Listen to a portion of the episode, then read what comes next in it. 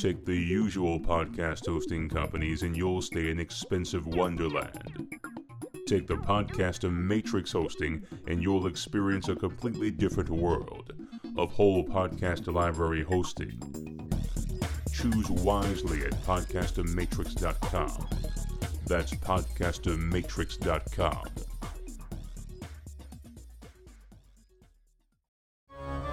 When you hear the words Friday the 13th, what do you think of? Well, most will recollect a certain impossible to be killed masked individual, bearing sharp weapons of all kinds. There's another Friday the 13th that deserves attention. In 1987, Friday the 13th, the series created a rich tapestry of completely original storytelling based on a series of curious, devilishly enchanted objects that must be recovered and returned to the vault to prevent truly dark fates from befalling their owners. This is the detailed revisit and review of the adventures of their reacquisition, episode by episode. You won't find any hockey masks here. This is the Curious Goods Podcast from Two Guys Talking Horror. There is value in family. The ties that bind aren't just bonded in blood when it comes to value. It's about conviction, steadfast focus, and allegiance to those things and people who have come before you. Hoo boy! Have we got a whole lot of strange planned for you inside this chock full of kin episode? It's time for the Curious Goods Podcast a retelling, a revisit, and an always educational detailing of each and every episode of Friday the 13th, the series. This time, season 3, episode 15 The Long Road Home. Greetings, everybody. I'm Mike Wilkerson, one of your hosts. And I'm your other host, Nicholas J. Hearn. Nick, we got some quick housekeeping. Let's get to it. Two guys talking crypto. It includes the word crypt, which I thought would be appropriate to feature inside of something horror based. However, it is all about crypto. I thought you were getting all comic booky on me. Isn't Krypto the name of Superman's dog? Uh, it, it's actually with a C rather Oh, than a K. my mistake. Right. Okay. Anyway, Two Guys Talking Crypto. I've recently launched a new program called Two Guys Talking Crypto. And if you, like me, don't know anything about crypto, well, I've got the perfect program for you because I'm visiting with people that begin to start educating me on crypto. Be sure to check it out over at two guys talking crypto.com. There's going to be a link inside the show notes. But again, it's all about me talking to people far more intelligent than I am, not unlike Nick, who tell me all about crypto. And I want you to learn as much as I am. Two guys talking crypto.com. The Home Improvement Encyclopedia. there is a house featured inside of this episode that needs a whole lot of home improvement. I would seem, yes. Yes, a little rickety. Quite rickety. And if it wasn't just needing, uh, we also just recently went and got a, a dumpster for my house to just start discarding. the first time that we've had a clearing out in 18 years. And my Oh, wow. God, it was horrifying. Not nearly as horrifying as what's showcased inside this episode. Uh, anyway, the, the Home Improvement Encyclopedia are a couple of local home builders who are providing not only education about what needs to happen inside a home building, but also some excellent skill sets. I want you guys to go check them out, educate yourself about what can happen with your home, so that when you go and talk to the people locally inside of wherever you live, you'll be armed with the education that will get you not only the best deal, but the home of your dreams. Check it out over at homeimprovementencyclopedia.com. All right, enough housekeeping. It's time to get to this horrific family based tale inside this episode of Friday the 13th, the series, Season 3, Episode 15. The Long Road Home.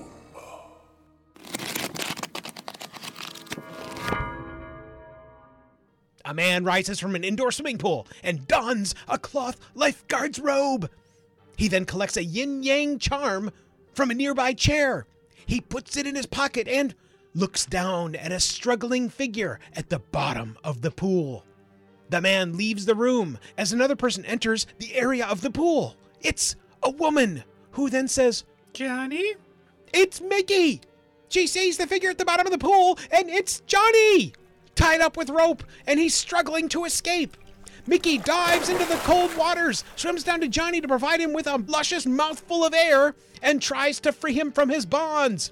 She succeeds, and they both erupt from the cold waters, and the day is saved for now. They struggle to the side of the pool, and Johnny shares details. He's found the yin yang charm, obviously the cursed item inside this episode. And he knows how it works. It allows your mind to enter into someone else's body after you kill them. Hmm. He then says that Jerry's got it. Who's Jerry? I'm not sure, but Jerry's on his way to Don and Carol's house. Who, who the hell's Don and Carol? What the hell is going on here? I'm not sure either, but we're going to find out inside this episode of Friday the 13th, the series. Over at Don and Carol's house, an argument ensues. The doorbell rings, and Don answers the door. Hey, look, it's Jerry, the lifeguard, who has apparently been having an affair with his wife, Carol. Aha! Now we know who Don and Carol are. Jerry then produces a switchblade and stabs Don in the midsection, and he dies. We're not even three minutes in. This has escalated quite quickly. It's going there quick, but we're staying in the game to follow all of it. Jerry checks for a pulse and affirms that Don is dead, and his wife says, Do it. Jerry takes the yin yang charm out of his pocket and places it on the dead man's chest. Yo ho ho! It spins, illuminates, and as Jerry covers his hand over it, it glows, and he trembles and transfers Jerry's mind into Don's now very alive corpse. The Jerry body slumps to the floor, and now Jerry has become Carol's completely healed and very much alive husband, Don! And they are very much together forever. In breaks Johnny and Mickey, who identify that they are obviously too late to save the day. Johnny and new Jerry fight. Johnny grabs a nearby floor lamp, and as Jerry thrusts his very long, sharp metal knife forward, he jabs the lamp socket and is electrocuted. New Jerry slumps to the floor and dies. Mickey nabs the yin yang charm, and both hightail it from the crime scene. Carol cries over yet another dead body. This week's item, at a very strange point inside this episode, is Recovered! What a twisty web we weave as we launch this episode of Friday the 13th, the series. Just outside of town, at a gas station, you know, the only gas station within 100 miles in any direction inside of Canada, with people with mid East Coast accents. Okay, whatever. Mickey is on the phone with Jack, and she shares with Jack that they've recovered the yin yang charm and they'll be home in four to five hours. Hmm, clearly Jack will not be appearing inside this episode of Friday the 13th, the series. And that is a damn shame. Inside this Jackless episode, Mickey pays for the gas, but You know, there's a storm coming. Pretty bad one. They're driving into a storm, according to the cool kick ass talking station keeper. Mickey discusses the past concepts of the yin and yang charm, and Johnny laments that more people are dying, and he is very concerned that he too will lose the ability to know the difference between right and wrong. Eventually, it's time to eat, to get grub and coffee for the long road home. They stop at the only diner, Henshaw's Roadhouse, a quaint little country place with all kinds of personality. Not really. As they enter, a man chews down some soup. Today's special is Salisbury steak. Mmm. Mickey orders a yummy cheeseburger, and the place is near empty. Outside thunder rolls, as does the closing door of a truck. Then two other people walk towards the diner. They walk in and are carrying a couple of dead chickens. They place them on the counter lovingly and have words with the waitress. It's apparently the two local brothers. You know, the Negley brothers. Mike and Eddie. As the microwave burger and fries erupt from the microwave for Mickey, the brothers saunter over to address Mickey and Johnny sitting at a table. Mike, the younger brother, wonders if they're just passing through. He wonders, are they married? He wonders if they got kids. Brother Eddie picks up Mickey's burger and is ready to take a big old chomping bite out of it. Hmm, something strange is brewing. Hmm, just like That storm outside I told you about. Hmm. Brother Eddie wants Mickey to get in the truck with him? A reasonable argument about things completely unreasonable breaks out, and they prepare to kidnap Mickey and Johnny. Johnny goes to town on both of the brothers. The barkeep is finally able to break it up as the waitress threatens to call the local sheriff. The Negley brothers collect their broken asses and head for the door. As the Negley brothers leave, they help Mickey and Johnny with the trouble they'll shortly be experiencing with their fuel line on their vehicle.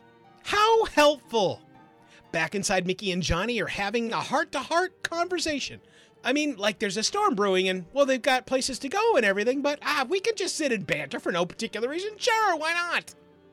Later on the road, the car sputters and they have to pull over to address the fact that they are now out of gas.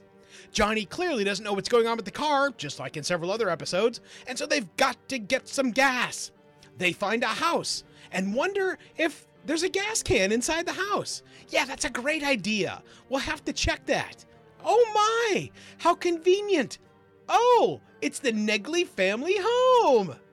Johnny knocks at the front door. No one answers. They boldly strut inside with no permission of any kind. Eh, who cares?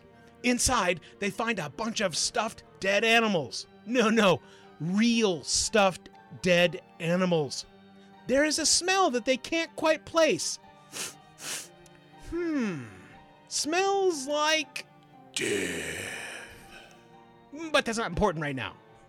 They find a phone, but it too is. Death. Time to make a choice. Go back to the car or stay in the wild kingdom. Time to build a fire inside the house. Sure, why not? The two sit down in front of the raging romantic fire and wonder what their next move is. That doesn't include kissing and fostering wood. For the fire. Ah, fostering wood, whatever. Outside, several miles down the road, there is a familiar rumbling pickup truck that stops. It's the Negley brothers. They have discovered the out of gas car. Hmm, how'd that happen?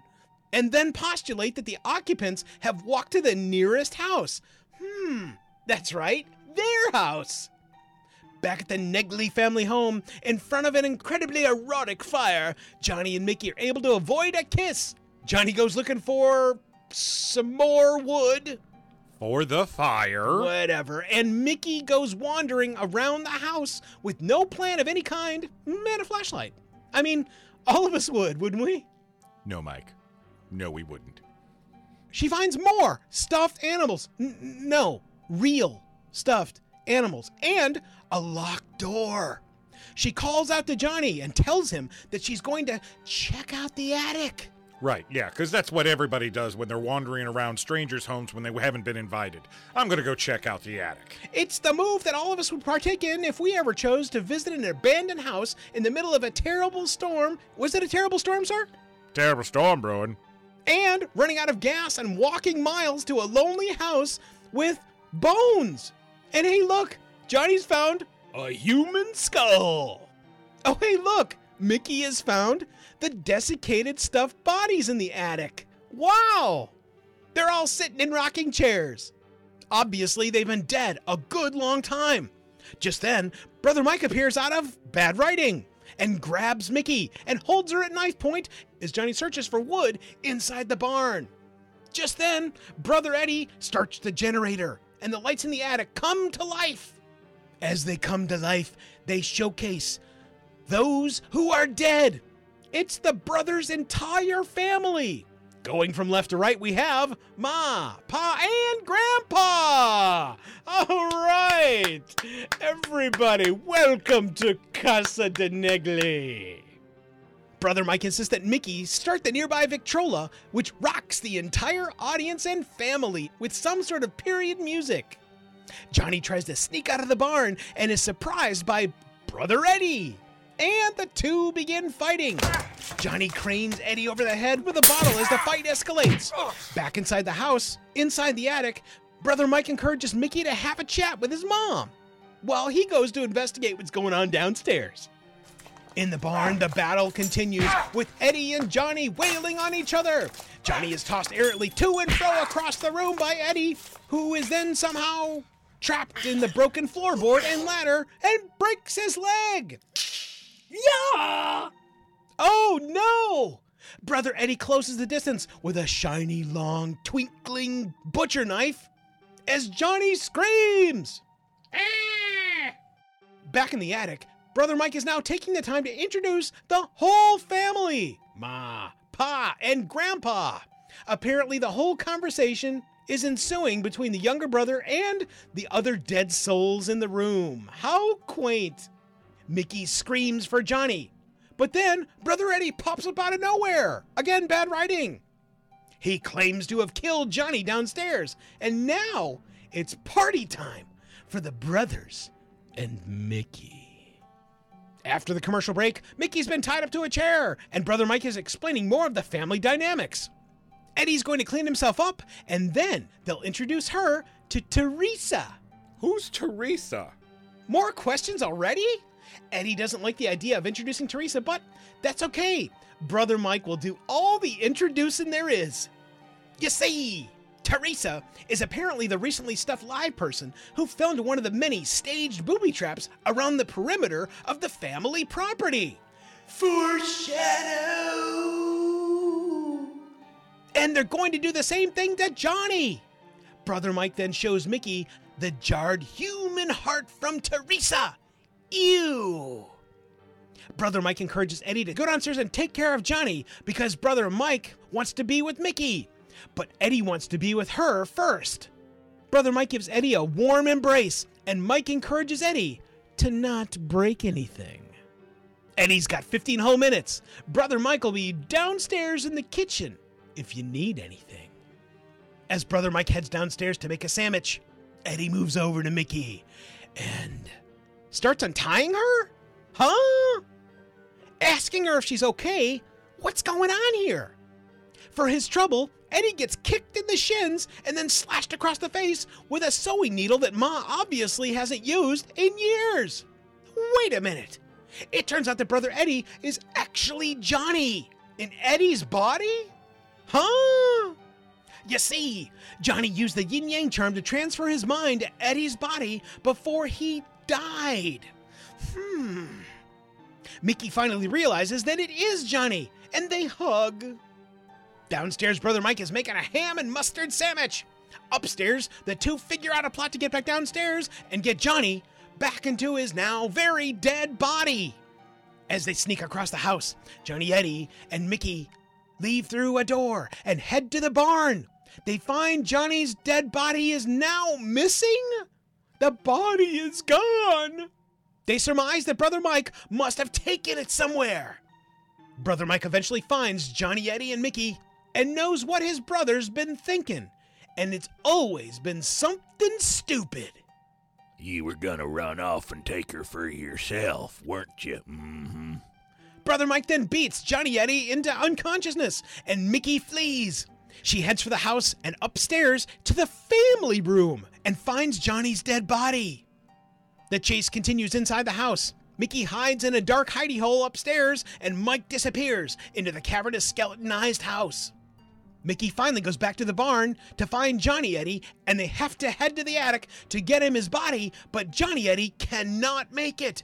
Mickey is able to help him to his feet, and they head to the attic.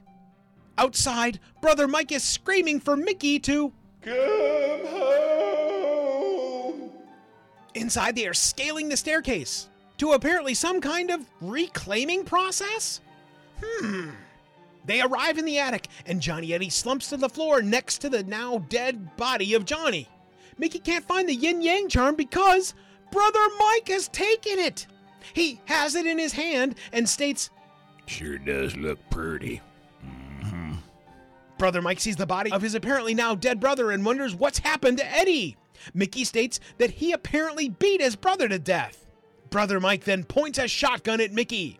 As he does this, Mickey then pushes Grandpa's dusty, cadaver filled wheelchair towards him, sending both Brother Mike and Dusty Cadaver Grandpa careening to the bottom of the staircase. Mickey storms down the stairs and searches for the yin yang charm. As she's looking around, she finally sees it. Squarely on Dusty Grandpa's chest? Hmm? She recovers the charm, leaving Brother Mike's apparently lifeless body on top of Dusty Grandpa Cadaver. Then she heads upstairs and derobes Johnny's torso and puts the yin yang charm squarely on his torso. As she does this, Johnny Eddie, r- remember, this is Johnny who has transferred his mind into Eddie's body. I Just want to make sure you remember that. Yeah, I don't think they forgot, Mike. Okay, just double checking. Rises up a bit and covers the charm with his hand. Johnny's broken leg begins to f- f- f- f- fuse back together. And apparently, Johnny's consciousness bamfs back into Johnny's recently dead, now very alive body. Friday the 13th, the series Magic. It's true! The transfer is done. But wait! Where's the dusty, dry grandpa cadaver? It's nowhere to be seen! Just as Johnny and Mickey are about to spring boldly to freedom outside the house, out pops Dusty Cadaver Grandpa! With the mind of Brother Mike and a giant kitchen knife! It's like any nightmare you've ever dreamed up, times a thousand! A very strange fight ensues, and eventually the knife drops to the floor. Mickey grabs the knife and uses it to stab Dusty Cadaver Grandpa, whose dry guts fly to and fro. Dusty Cadaver Grandpa frantically tries to reinsert the stuffy, dry, dusty, flying everywhere dusty contents back into his torso and gives chase. Dusty Cadaver Grandpa Corpse grabs the nearby loaded shotgun and fires around towards the truck that Mickey and Johnny are trying to flee in. Unfortunately, as he does this, Dusty Dry Cadaver Grandpa is not paying attention to his surroundings and errantly steps into a Rambo like booby trap and is pulled upwards. And Dusty Cadaver Grandpa's stuffing is then blown away by the tornado like windy storm's powerful breeze. Back at their vehicle in the morning, Johnny and Mickey realize it's time to get home and to eventually consider a variety of relationship questions that are apparently floating harder and faster than even the storm of the previous night. Every episode of Friday the 13th, this series, has goods and bads. Let's get to the good. Something different. A lot of things can be said about Friday the 13th. One of which is is it just a bunch of canned episodes of look, there's something to find. Let's go find something. Mm-hmm. Hilarity ensues. we found something, roll credits. This is definitively outside that box. There's Yeah. no question. And you and I've talked about this when they've had episodes like this in the past where mm-hmm. they they they literally jumble the formula and mm-hmm. I love it. Yeah. I love it because it instantly becomes something fresh that's based on something new. Typically, especially looking over the cone of perspective now, anytime that they've tried to veer off into another direction that doesn't include the hallmarks, nothing good happens. Mm-hmm. And it's the same thing here. The difference is that they stayed squarely inside of the hallmark set. There's uh, an item missing. Our heroes are in peril. What's going to happen? How are we going to process this so that there's eventually, with some asterisks, a happy ending? And I love what they did here with this episode.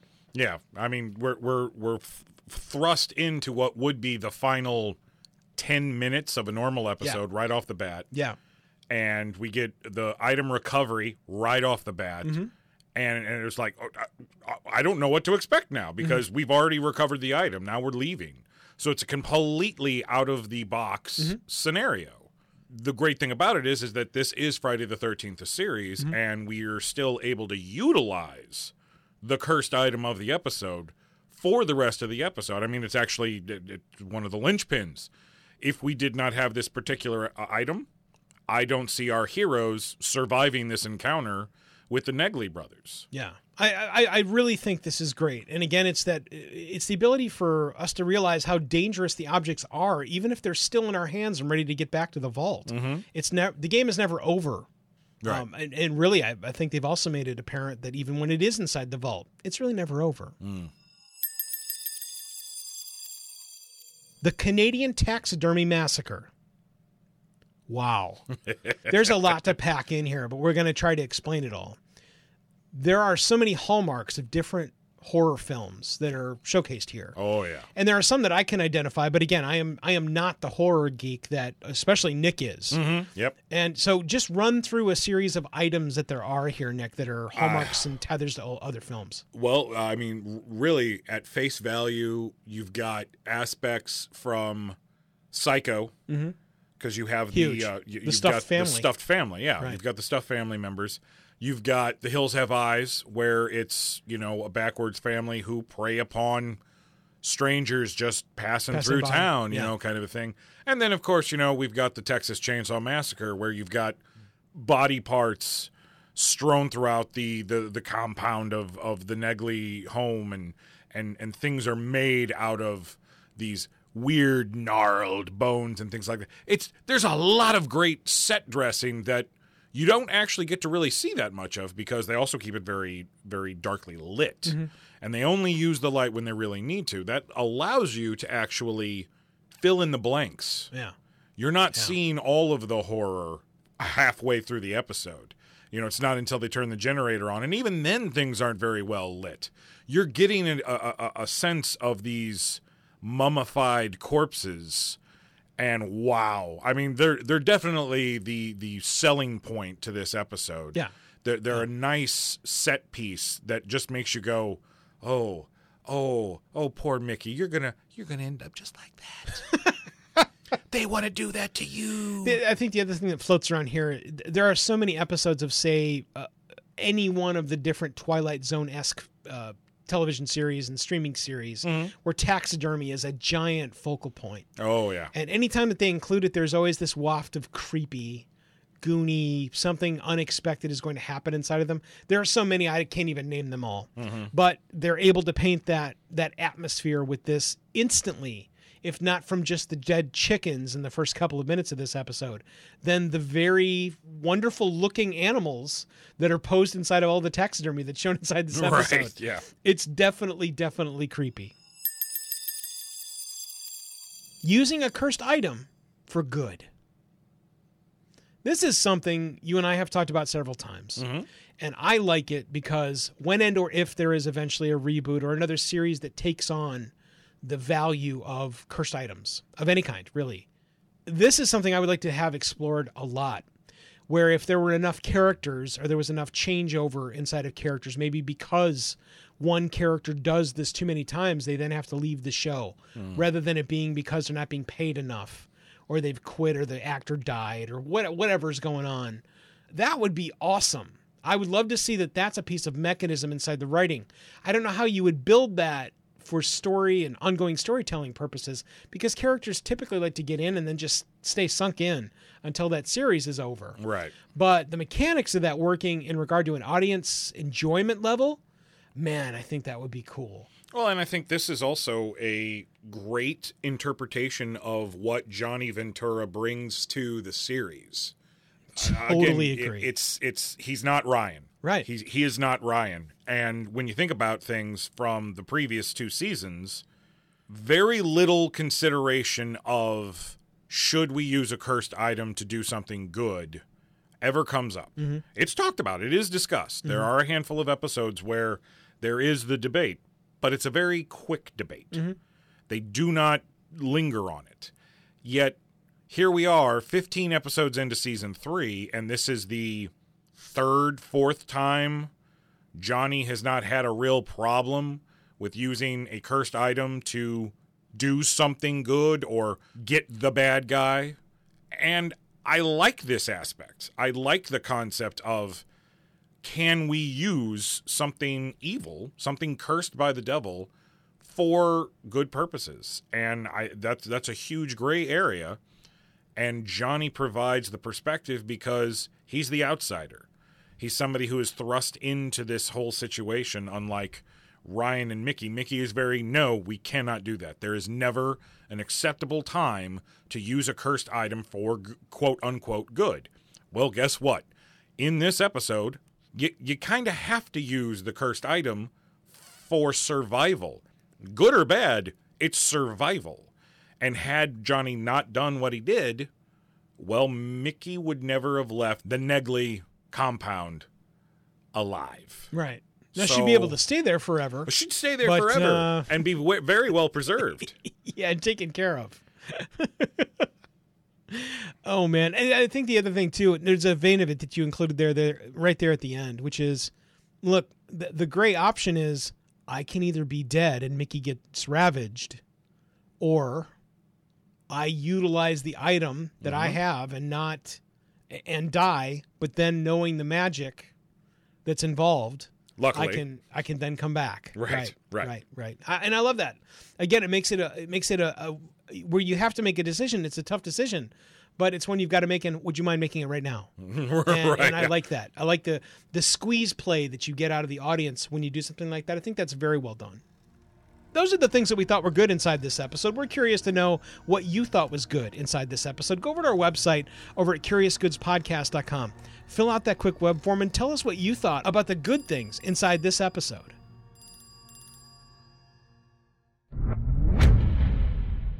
Every episode of Friday the 13th, the series, comes with its goods and its bads. We've covered the goods.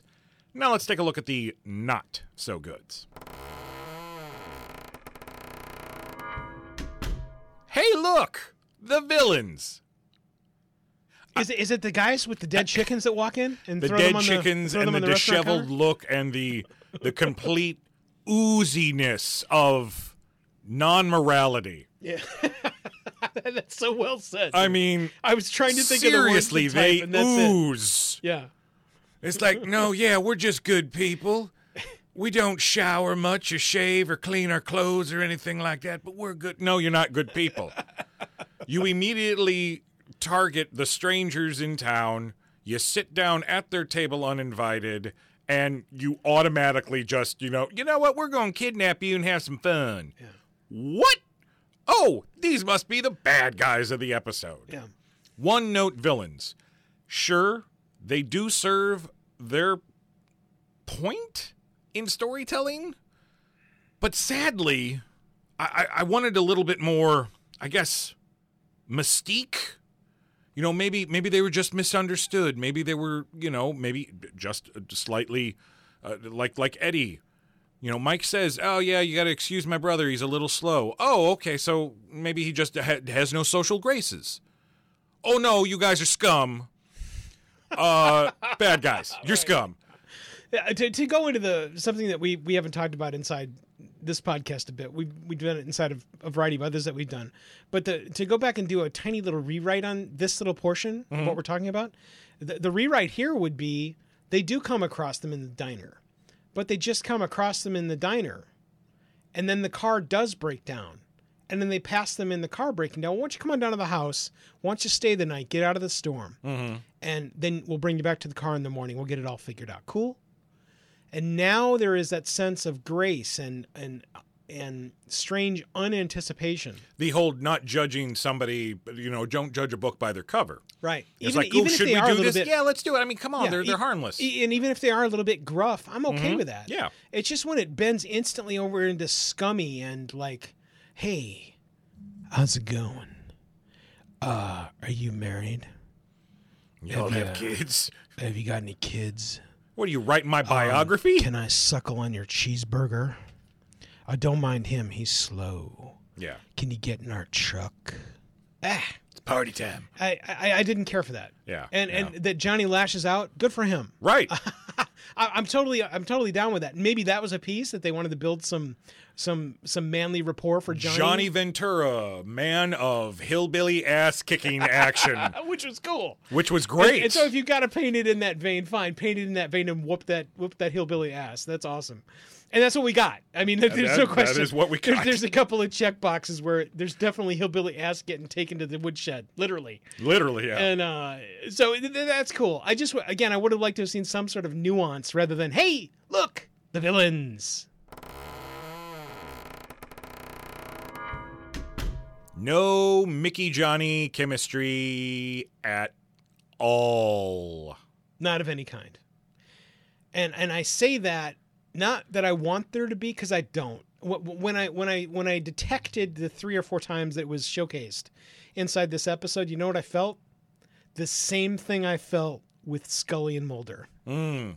where I was not a fan of any of that because the storytelling's too rich to have to dive at the the the foundational. Okay, how about some hunka chunka? How about not some hunka chunka? How about a couple of people that really do care about each other that can somehow be plutonic? Yeah, right. and not upend or change the pace of the episode. Because there's one thing that's got to happen here. One, well, they got to get the car working. How long are they going to stay here? Are they just going to wait out the storm? Okay. And then what? What's the plan exactly? The, the phone doesn't work. There's no lights in this place. Is there's apparently no food. Asterisk. Right. Well, I mean, there was the ham Yeah. and mustard. yeah, that's right. and bread. They could have had Made their own themselves a sandwich. sandwich. My my thing is chemistry wise in television. I get it. I mean, it's two people work together. Lives are threatened. They save each other's lives all the time. I get that there is a. Uh, a, a certain tension that is built up, and in some good storytelling, that can pay off. Here, we don't need it. This story has never been about two people who are searching their feelings while working these wacky cases to find these items and hopefully save lives. And the fact that we're now reintroducing this romantic concept that we haven't touched upon pretty much the entire time Johnny's been a part of season three. Sure, when he was introduced back in season two, immediately he's hitting on Mickey. Of course he is. It's Mickey. Who wouldn't? But after she has shut that shit down, let's keep that shit shut down. Yeah, and I wanted to continue the consistency there as opposed to somehow needing to give in because there's an ebb in a season coming. Eh. Yeah. I, I- I don't have any interest in that. And again, the chemistry that's painted here, I detect nothing that is anything that pings anything of any interest for me. The confusing mechanics of the cursed item. Right off of the bat, first three minutes of the episode, I mean, literally, first three minutes of the episode, we're told how the item works. From almost drowned duck Johnny. You kill somebody, you put it on them, you transfer your consciousness into that dead body, and then the dead body is alive and fine with your consciousness in it. Okay very similar to most items that are used. You know, there's got to be a death, and then you get your magic wish. Cool. All right. So, and we utilize that. You know, we see lifeguard Jerry transfer his body into the dead corpse of jilted husband asshole Don. And all right. And then we also know that Johnny uses it to transfer his consciousness into Brother Eddie. Okay. But how are we talking about how are we even considering this this swapping back concept because there hasn't been a life taken yet in my mind if if johnny is going to get back into his body I, I mean it doesn't make any sense how he's going to get back into his body where the mechanics that we're told are concerned it does not make any sense because you have to kill the person that you want to transfer your consciousness in there's there was never any talk of, oh yeah, you can always go back into your own body. All you got to do is just you know touch it. It- You're fine. We never talked about that. Mm-hmm. We're, we have to assume that this is going to be perfectly fine because then you know we're not going to need Steve Monarque anymore, and you know the actor playing Brother Eddie is just now going to be the new Johnny. It- it- it- I'm, I'm I'm sure he cleans up nice, but I don't I don't need that. I don't want that. Now in a reboot, that would be an interesting concept to keep a character. It's a very Doctor Who thing to do. Yeah. This item doesn't make any sense, but it but you, you have to forget about it, or else you don't get your character back. Mm-hmm. I feel like the easier concept of the item would be you just have to give it a, bo- a soul. You have to have a kill that charges it, and then you can transfer whatever you want. It would actually mirror most of the items in Friday the 13th the series because that's usually what you have to do. You have to kill, it charges the item, and then you get to do what you want to do with the item. That makes more sense than, oh, you can just switch yourself back if you want. Really? Who who who said that? Johnny didn't even know that that was a possibility, but evidently he did know it was a possibility because he was all about, yeah, okay, so now we got to find my body so I can get back into it. Mm-hmm. So I, I, mm-hmm. again, they they sacrifice understanding the item for just the the shock of it's Johnny and Eddie's body. I mean, as as soon as we panned away from Eddie slowly menacing on broken leg Johnny and you hear an off camera scream while you're back in the attic, I'm like, he's switching bodies. Mm. I, I'm not saying that I saw it coming, but I saw it coming Well, here, because that's how let- the episode had to be. Well, let's go back a bit further back in the story. So let's go to the pool. Let's go to the pool. What is the pool? What was going on? Where is the body in the pool? Jerry wasn't trying to switch bodies with Johnny. He was just trying to get rid of Johnny. Okay. That's a very elaborate way to get rid of somebody, tying them up and Well, then weighing them down in, Somehow in, tying in them a up pool. and yeah. they're still alive, and then dropping them to the bottom of the pool, getting out of the pool, grabbing the yin yang charm that's just conveniently placed on a on, on a table, yeah. and putting on a robe and leaving. One would have to assume I- that that Jerry Why not, why not take his soul, even if the thing is already charged? Because obviously he had to kill somebody to get it charged, right? Right. Because that's what he's using to take over to Don's house. And so, can you have two souls that are charged with two souls? I don't know. Why not? Why don't you know everything? b- because I didn't I'm- write I'm this. I didn't to this write this episode. anymore. I didn't write this episode. That's it. I'm done with your show. That's the pro- that is the problem because why did Jerry not just kill Johnny, transfer his, his consciousness in Johnny, then go to Don's house, kill Don, transfer his consciousness into Don's? But it's confusing, and that is why it is in the bads. And those are the things that we felt could have used a little or a lot of work inside of this episode of Friday the 13th, the series. But we want to know what you thought were bads inside this episode. Head on over to our website at curiousgoodspodcast.com and let us know your thoughts on the bads. We're running super long but fun here inside of the Curious Goods podcast. Let's take a quick break. We'll be right back.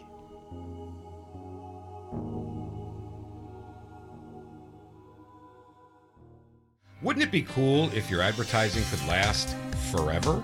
It can with perpetual advertising. Here's how it works magazine, radio, and television ads are efforts that people might see or hear once, and then they're lost forever. Perpetual advertising provides you with the chance for repeat exposure and replayability weeks, months, even years after it's originally inserted inside a podcast. So even if your advertising is included in a podcast years ago, those efforts are still impactful, providing you with true return on investment, real impact, thanks to perpetual advertising. Are you ready to change the way you and your company or organization advertises?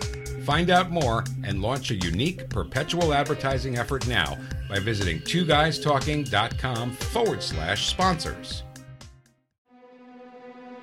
This is John D. LeMay, and you're listening to the Curious Goods podcast from Two Guys Talking Horror. Thought about a career in voiceover? Need a great, cost effective on hold message for your organization or business? Don't know where to start? Check out The Voice Farm, your one stop shop for voiceover needs.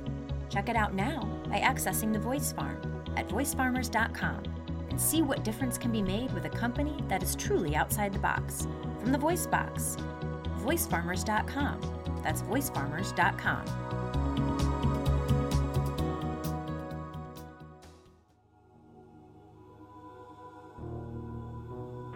Everyone, welcome back to the Curious Goods podcast, our retelling, our revisit, and an always educational detailing of each and every episode of Friday the 13th, the series. This time, season 3, episode 15.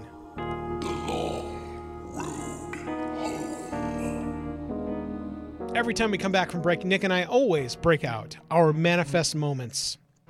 The manifest moments are where Nick and I identify either an actor's portrayal, a storytelling element, or something else inside this episode that tripped our collective review night fantastic. Nick, what do you got? Well, Mike, my manifest moment for this episode has got to be recycling Canadian actors. Yes, I know. Kind of strange that I would put it as my manifest moment. Most of the time, I usually end up bitching about this because they don't do anything to mask said actor, It and they look like ex- exactly the same dude. right, and they no barely they barely portray a different character. Yeah. Not true when it comes to Angelo Rizacos. Angelo has been a part of Friday the 13th uh, once a season. Mm-hmm. Uh, He was first uh, shown up in The Electrocutioner, Loved it. Where I he was where he was the the wrongly accused man who was electrocuted but didn't die. Yeah. So then got his revenge because just so happened that that electric that electric chair became a cursed item. Yeah. Uh, and then in season two, we had Wax Magic, where he played the the creepy wax museum guy from the carnival. Yeah. And Yeah. here we go. Now in season three, he plays Mike Negley. All three of these performances, not only did he look different as each of these characters, but each of these characters were complete departures from the next. Yeah. So you literally really have to go, I know that guy, don't I? Yeah. I've seen that guy, haven't I? Holy crap, he's been two other characters in this series. And I love it when we can get actors, talented actors, back, and they can be placed in a character that does not resemble the previous character that they played. Yeah. And Angelo did a masterful job playing dirty, hillbilly, taxidermy, rapey Mike Negley. And that is my manifest moment. That, that that is so well set out outside of this episode. And uh, again, the way that television arrives now, especially for me, where I'm not watching a lot of television at all. If it's not something that we're reviewing, I just I don't have a lot of TV time in my life currently. Yeah, yeah, I know Um, the th- feeling. there's time that I take with my wife and my daughter, and typically we're watching something older. Mm-hmm. Uh, I I will easily admit to everybody that's listening when we sit down for a meal, we usually grab an episode or two of MASH Hmm. from way back, and um, the the joy and the questions that that show provides uh, for everybody inside of my family, regardless of whether it's my wife, my daughter, or myself, is really fun. And what you uh, that that show is probably also a really great sample of what we're talking about here, where there were many, many actors before they were anybody inside of that series. And so it's fun to see these people just accidentally traipse across the canvas that you can identify and point at. And not only that, they're able to provide something really solid inside the portrayal, especially inside of something like MASH, where it's only it's it was ha- it was that half hour. So you you get to get what you get very very quickly. So I I, I adore that program. Anyway, uh, the, the fact is that I'm not able to recognize a lot of the characters traipsing throughout series nowadays because I don't watch series nowadays in general. I traditionally wait till they're all done, and then I wait for someone to go. You know what series you should have paid attention to was blah. Well, and now it's almost like reading a book, except I get to watch the whole series, and hopefully the series is given the honor of having a beginning, a really good series of episodes, and then some sort of end. Right, yeah. Um, that's when I that's when I really latch onto a series where I really appreciate it. Again, the Shield to use it as a perfect holding up sample. And so when they're able to grab actors like that, that's cool. And I miss that. And it needs to be done far more often where the actor can actually jump into yet another creepy character that is completely different than what they'd portrayed previously. Uh, That, that, that, that's a great call here. I think my manifest moment for this episode has got to be allowing the spirit to transfer from dying brother Mike into dusty cadaver grandpa flying out of his wheelchair. Uh, wow. I, th- there are times Nick and I, when we're writing the retell, that I, I sit and I literally say the words to Nick. I go, "Okay, um, could you tell me about the words you never thought you'd be typing together this week?" and this is one of them and that's uh, it's not because of the retell that that is my manifest moment but Yeah. it's close uh, it, again uh, the retells are so much fun that i would love to just jump into a bunch of different series where that's what we do and there can be the other processing of the program where there's goods and some bads that's fine but just the fun retell so people can get a snapshot of what's going on without having to watch the whole episode Right, right. that delivers as much fun as you and I compiling the retells of whatever the hell we're watching. It's so much fun. Anyway, that that is my manifest moment. And that's where we ask you guys, what is your manifest moment from this episode, season three, episode fifteen? The long road home. Let us know what you think by going over to our website. Again, that's curiousgoodspodcast.com. Fill out the quick web form and tell us what you think. Vocabulary. Ah, vocabulary, the words that make Nick and Mike Brain go round. The first word inside of our listing of vocabulary words for this episode is Taxidermy. Thanks to our friends over at Wikipedia, taxidermy is listed as the art of preserving an animal's body via mounting over an armature or stuffing for the purpose of display or study or creepy ass television shows. Damn right. what's funny slash interesting about taxidermy is that as technology has changed, uh, the processes of taxidermy have not changed a whole lot at all. And it is a, again, it's one of those very interesting traditional skill sets that I think probably is dying because I do know that hunting and doing anything with animals in general is on the decline, or at least preserving animals is on the decline. And, so again, it's another skill set that is a waning skill set, just like any other any of the other real trade skills.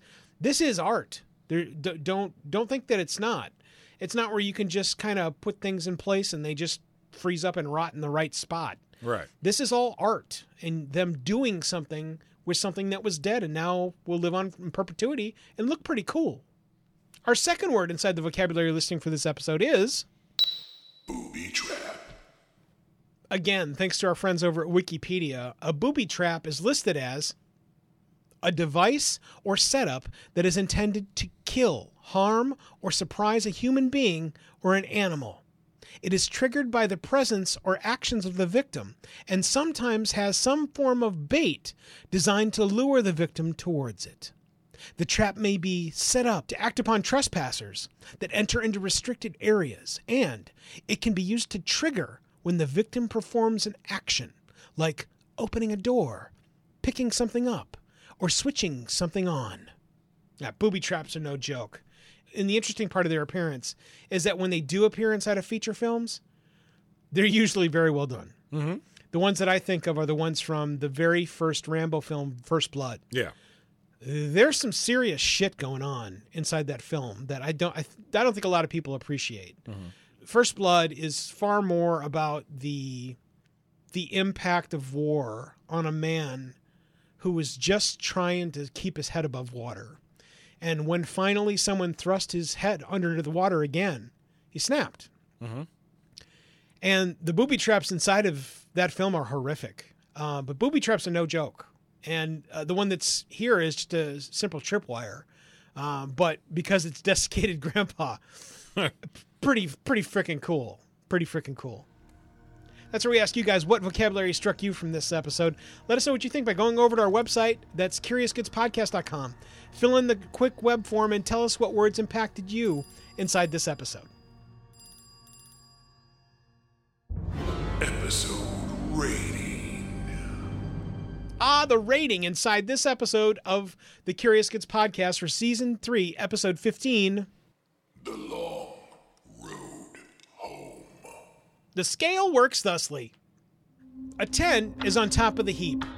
Mickey and Johnny making it home with no kiss, a bunch of wood, and smiling audiences. A 1 is on the bottom of the heap. Dusty, flying, desiccated grandpa guts.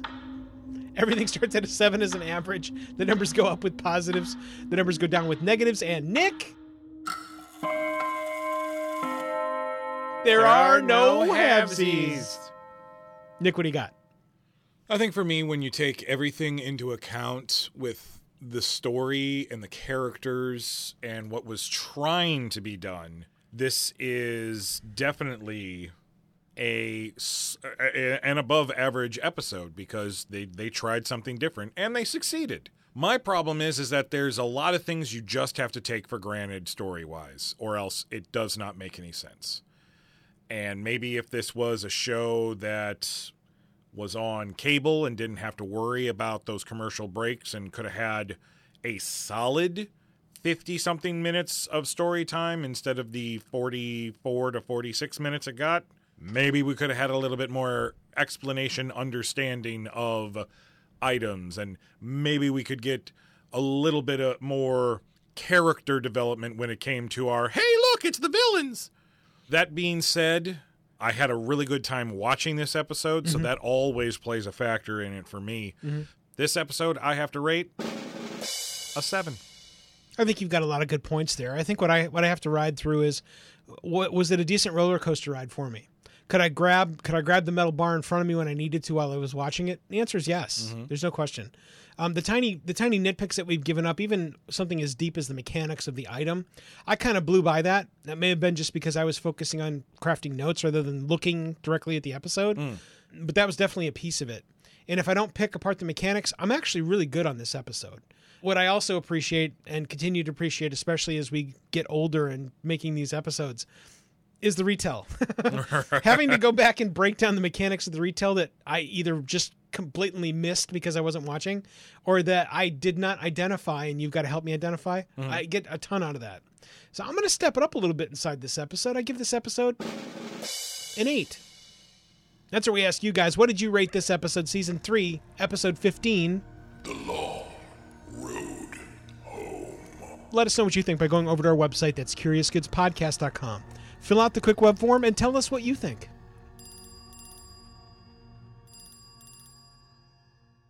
Ah, the end of yet another episode of the Curious Goods podcast. You know, Nick, something that we don't talk nearly enough about, but we get lots of, is listener feedback. Hmm, yes. And inside this episode, well, I'm super proud to tell you that we've got three listeners that have continued to contact us, really ad nauseum, with excellent critical feedback about your and my program. Oh.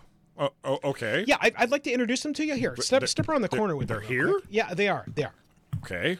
What, what? Why is it so dark in here? Uh, It's okay. Don't worry about that right now. Uh, oh, here they are. Uh, I you- smell. uh, d- don't worry about that right now. Uh, Nick, Nick, I'd like you to meet listener Helen. Helen, this is Nick. Great, great to see you, Helen. Hi, Helen. Uh, th- this is her husband, Seymour. Seymour, this is Nick. See Seymour. Hi, Excellent. And this guy over here, this is Uncle Bob. Uncle Bob. I'm not entirely sure if that's a username or if he's actually related to somebody, but at this point, it doesn't matter. You see, all three of these listeners, they've said that they'd like to continue to give us input. Well, they are. They'll be here inside the studio giving us feedback forever. Per- permanent fixtures, all stuffed and mounted. I'd, I'd like to go now.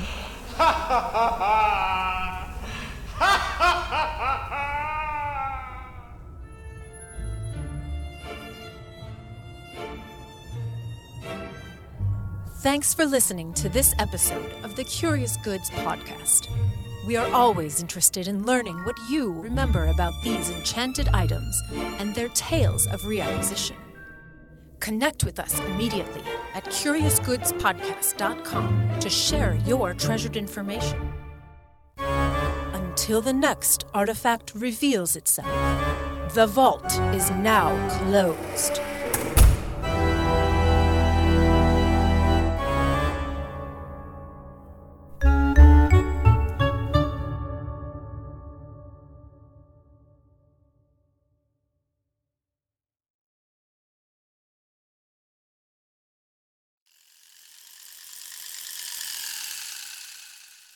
There is a smell that they can't quite place. Hmm. Smells like. Give me a good death. Death. But that's not important right now. They find a phone, but it too is Death. time.